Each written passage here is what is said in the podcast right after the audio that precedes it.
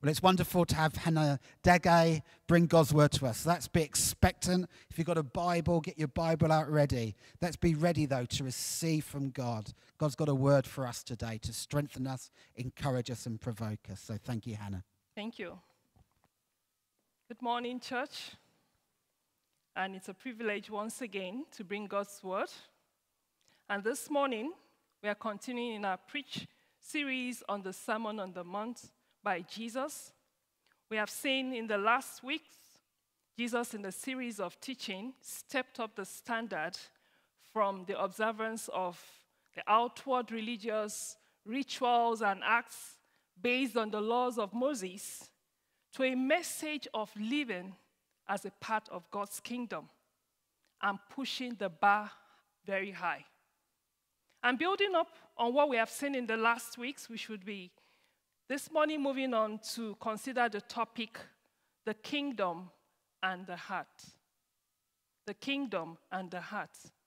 In setting the foundation for an understanding of our series, in the first sermon, Kingdom and Living, Dan set out that in engaging with this message of Jesus, it will require us to re engage, revitalize, and reinvest in experiencing the power and the presence of God in our everyday lives. And I want to add this morning another R re examine. I want to add this R re examine as we consider another aspect of the message by Jesus. And I want to pray that as we listen this morning, the Holy Spirit will help us to re examine our lives as we re engage, revitalize, and reinvest as kingdom people. Let us pray. Father, we thank you for this awesome opportunity to meet together. We have people all over the city and beyond gathered. We might be separated in distance, but we're not separated in your spirit because your word says you're with us always. Once again, we want to sit at your feet like Mary did before Jesus, listening to you. I pray, Lord, that your spirit will teach us your word, that will cause us to re examine our lives, re engage, revitalize, and reinvest in living as your children, even in this time of difficulties. Holy Spirit, speak through me in Jesus' name. Our text this morning is from Matthew chapter 5, and we're reading from verses 27 to 30. I want to read from the Amplified Version. So, starting from verse 27, it says, You have heard what it was said, You shall not commit adultery. But I say to you, that everyone who so much as looks at a woman with lust for her has already committed adultery with her in his heart. If your right eye makes you to stumble and leads you to sin, tear it out and throw it away. That is, remove yourself from the source of temptation for it is better for you to lose one of the parts of your body than for your whole body to be thrown into hell. Verse 30. If your right hand makes you to stumble and leads you to sin, cut it off and throw it away. That is, remove yourself from the source of temptation. For it is better for you to lose one part, one of the parts of your body, than for you for your whole body to go into hell. Wow. Another hard message where Jesus again very clearly sets out another high standard above the prevailing law from saying, I'm not telling you not to commit adultery, that's the act, that's the Old Testament. He's saying, I'm saying looking lustfully is already adultery. And we're considering the punishment of adultery as of the Old Testament standard. This invariably, the standard was stoning to death. So, invariably, he was saying, as much as looking, you could be punished by stoning. Very hard and difficult, I'm sure you'll be wondering. But not stopping there, he gave the remedy for dealing with it. It is unimaginable for us in this day and age to think of anyone having their eyes removed or their limb cut off in order to stop themselves from committing sin. So, from the verses we've read, Jesus clearly has set a higher standard of living for anyone, anyone at all that wants to follow him. So, in focusing on these verses, let's consider these two questions. The first one is why this radical difference? Why this radical difference? The second one is what is the kingdom and the heart? So let's look at the first one. Why this radical difference? The earlier verses in the chapter, Matthew chapter 5, that we started on, provided a yardstick for why the bar has been pushed up so high for the followers of Jesus. Matthew chapter 5, from verses 13 down to 16, I'm going to read. It says, You are the salt of the earth. But if the salt loses its saltiness, how can it again made salty? It is no longer good for anything except to be thrown out and trampled underfoot. 14. You are the light of the world. A town built on a hill cannot be hidden. Neither do men, neither do people light a lamp and put it under a bowl. Instead, they put it on a stand and it gives light to everyone in the house. In the same way, let your light shine before others, that they may see your good deeds and glorify your Father in heaven. You would appreciate a food that needs to be seasoned with salt when the salt is left out. Equally, we know that salt is used to preserve food, among other things it's used for. Again, the difference between light and darkness explains the vivid difference Jesus wants for us to make. Salt and light. He wants us to be salt and light. Salt and light in the midst of the chaos and the confusions that we're in now. From these verses, also, not only that we show the direction to God by being salt and light, It's also that the Father, people will see the Father in us and glorify our Father. That the glory will be given to God, that we are salt and we are light. The direct implication of this higher than expected ethical or moral standard is the glaring realization that I can't achieve this by my own strength, that you can't achieve this by your own strength. It shows a desperate need for Jesus, a desperate need for grace in living in God's kingdom. In dealing with the source of temptation, as we read from the verses, we see that God is interested in our hearts. Verse 28, I'll read it again. It says, But I say to you that everyone who so much as, that's from the Amplified Version, looks at the woman with lust for her has already committed adultery in, with her in his heart.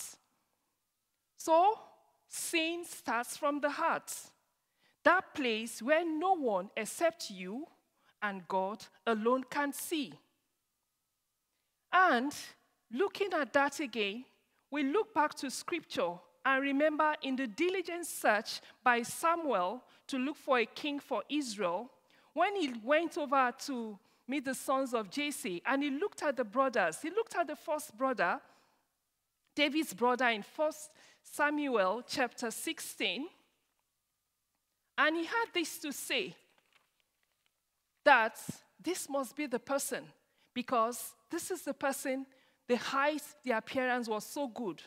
But verse 7 says, But the Lord said to Samuel do not consider his appearance or his height, for I have rejected him. The Lord does not look at the things people look at. People look at the outward appearance, but the Lord looks at the hearts. And so, in considering how important the heart is, If we look at Proverbs chapter 4, verse 23, it says, above all else, above all else, guard your heart, for everything you do flows from it. Everything, everything. King James Version says, out of it are the issues of life. Out of it are the issues of life. So, connecting this to our main text, the state of the heart determines the act. It starts from the heart. And because you know, I know, that I don't just commit adultery or you don't just commit adultery just by chance, it was a process. Therefore, dealing with the source of temptation again gives us an insight into the grievousness of the sin.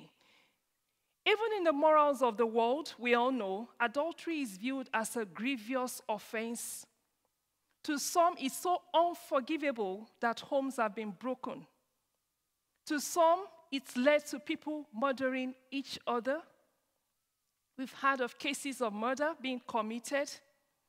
Again, looking at the verse, the tearing out of the eye or the cutting off of the hand are also a practical demonstration of how God wants us to view sin and how He views sin, and how we should deal with sin, any sin at all. Any sin at all. God wants a drastic action. It's also a stark reminder of the reality of the punishment for sin, which was clearly stated there hell thereby confirming the need for the drastic action against sin. So it's a hell or heaven choice. Matthew 5 8, earlier in that same chapter, says, Blessed are the pure in heart, for they shall see God. So, what then is the kingdom and the heart? The second point. is a heart after God's heart. A kingdom's heart is a heart after God's own heart, which has a great reward. And this heart is, I'm going to be looking at them along, a heart that fears God, a heart that loves God, a heart that is filled with God's word. Psalm 119, verse 11 says, Thy word have I hidden in my heart that I may not sin against you. The fourth one, a heart that is ruled by the Holy Spirit. Let's remember the story of Joseph. He feared God. In Genesis chapter 39, when Potiphar's wife was trying to seduce him, he could say, My master has withheld nothing from me except you, because you are his wife. How then could I do such a wicked thing and sin against God. He dealt with the source of temptation by fleeing. If he had not fled, he might not have ended up as the prime minister of Egypt. He had to go to prison on the account of Potiphar's wife wrongly accusing him. But the story we know from the prison, he got the chance to get to the position where he was supposed to be. What of if he has succumbed? Might he have remained a slave forever to Potiphar's wife until she got a younger person that met her fancy? I want us to think about that. There is reward in fearing God. On the other hand, again, let's remember the story of David in 2 Samuel chapter 11.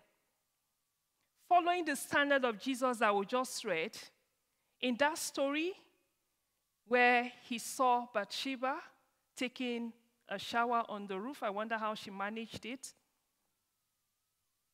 Following the standard of Jesus, he looked. So maybe he should have had his eyes torn out. He caught a glimpse of her. He should have fled like Joseph, but he did not, but looked and looked and landed in big time trouble. But however, going through the life of David, the story we see, we see mercy, we see grace at work. Mercy and grace. David was described as a man after God's heart. We read that earlier. And again in Acts chapter 13, verse 22, it says about David after removing Saul, he made David their king. God testified concerning him. That's David. I found David, son of Jesse, a man after my own heart. He will do everything I want him to do. David was surely far from perfect, yet a man after God's own heart. It doesn't mean perfection, but it means receiving the mercy and the grace that Jesus offers. It's a choice to receive it. Mercy, when God does not give us what we deserve, grace, when God gives us what we do not deserve. 73 chapters of the book of the Psalms were written by David. Some were songs of worship, cry of mercy, cry of anguish, prayers for deliverance, testimonies of God's faithfulness, testimonies of God's love. We read about David stumbling. We read about David getting up. We read about David hungry for God.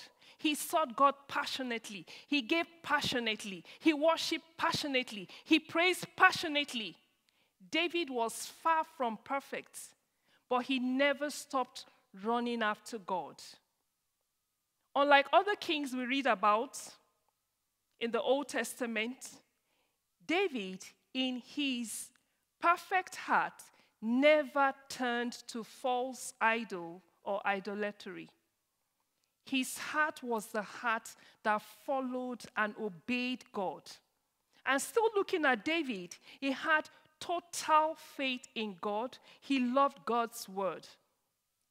If we read Psalm 19 and also Psalm 119 as well, we'll see how he cherished the word of God. In drawing to a conclusion, the kingdom and the heart is a heart that is yielded to the Holy Spirit. He is the one that guarantees victory over sin if we let Him. If we allow Him, He will give us the strength to live by God's high standard that God has set to protect us.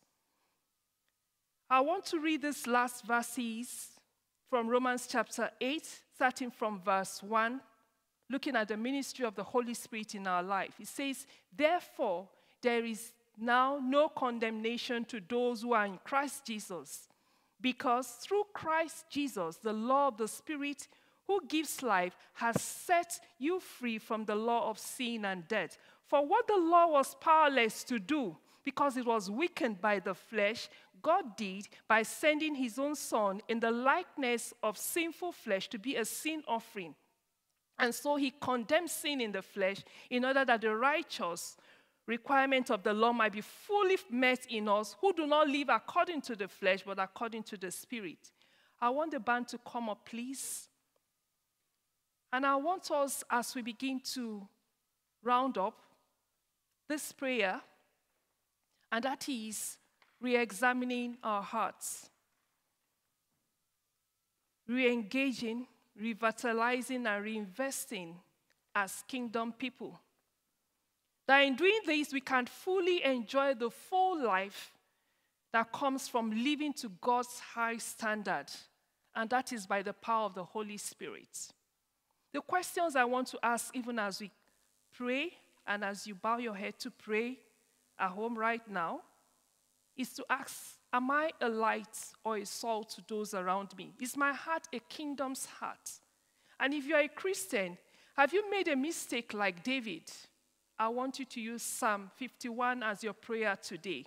And you have, if you're not a Christian, the starting point, the starting place for a heart after God is a relationship with Jesus.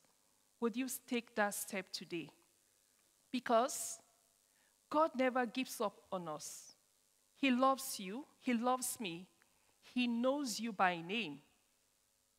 His goodness will keep running after us. Father, we thank you. Your goodness keeps running after us. You never give up on us.